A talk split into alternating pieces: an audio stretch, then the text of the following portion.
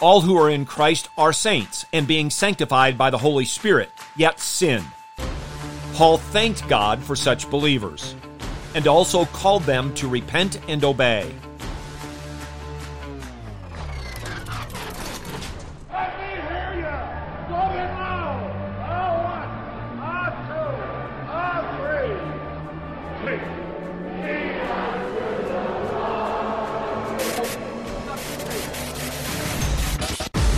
Welcome to In the Bullpen Up and Ready, a ministry of developing contenders.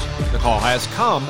You need to get up and ready now. And look who's coming up.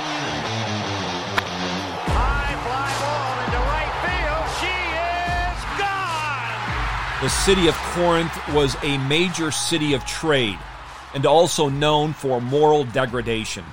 They were so morally corrupt that even the pagans recognized the wickedness of their sexual sin and drunkenness. The church in Corinth had more than a few problems of its own. The Christians in it struggled. They struggled with worldliness, disunity, and sexual sin. Paul wrote his first letter to call them both to think and live as saints. With all the problems he would address in this letter, he begins with a wonderful salutation. Hear now God's word, holy, inspired, inerrant, and infallible, the word that will not return unto him void, as we have it in 1 Corinthians chapter 1 verses 1 through 9. Paul, called as an apostle of Jesus Christ, by the will of God, and Sosthenes our brother, to the church of God which is at Corinth, to those who have been sanctified in Christ Jesus, saints by calling, with all who in every place call on the name of our Lord Jesus Christ, their Lord and ours. Grace to you, and peace from God our Father and the Lord Jesus Christ. I thank my God always concerning you for the grace of God which was given you in Christ Jesus, that in everything you were enriched in him, in all speech and all knowledge, even as the testimony concerning Christ was confirmed in you, so that you are not lacking in any gift, awaiting eagerly the revelation of our Lord Jesus Christ, who will also confirm you to the end, blameless in the day of our Lord Jesus Christ. God is faithful through whom you were called into fellowship with his Son, Jesus Christ, our Lord. Soon enough in this epistle, Paul reproves, rebukes, corrects, and admonishes the believers in Corinth. He's going to address their sin, call them to repentance, declare their need to walk more faithfully in obedience to King Jesus.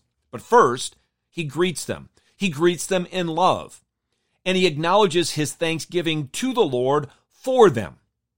He also commends them for who they are in the Lord Jesus Christ. He does that before condemning them for not living accordingly.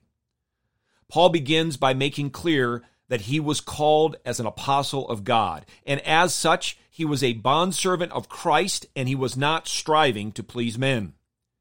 He proceeds to correctly identify those who are in Christ as saints by calling, recipients of the grace and peace of God, enriched in the Savior, not lacking any gift, and eagerly awaiting the appearing of Christ. He reminds them that because God is faithful and Christ is a perfect Savior, they will be preserved and be found blameless at Christ's coming. He wrote in the book of Philippians, He who began a good work in you will perfect it until the day of Christ Jesus. In verse 10, the apostle begins his exhortation. He does so by calling them to recognize their unity in Christ and to live accordingly. Because Yahweh is faithful, both he and his covenant promises are unchanging. Therefore, they, despite the manifold problems and remaining sin, could live confidently in the Lord. We too, who are in Christ, are saints by calling. We too will be perfected in Christ. We too need reproof and correction. We too need to repent daily and follow the Lord more faithfully. We too, despite our manifold problems and sin, can live confidently in our Savior. Get your eyes up, fixed on Jesus, the author and perfecter of faith, and be ready to deny yourself, take up your cross, and follow Him.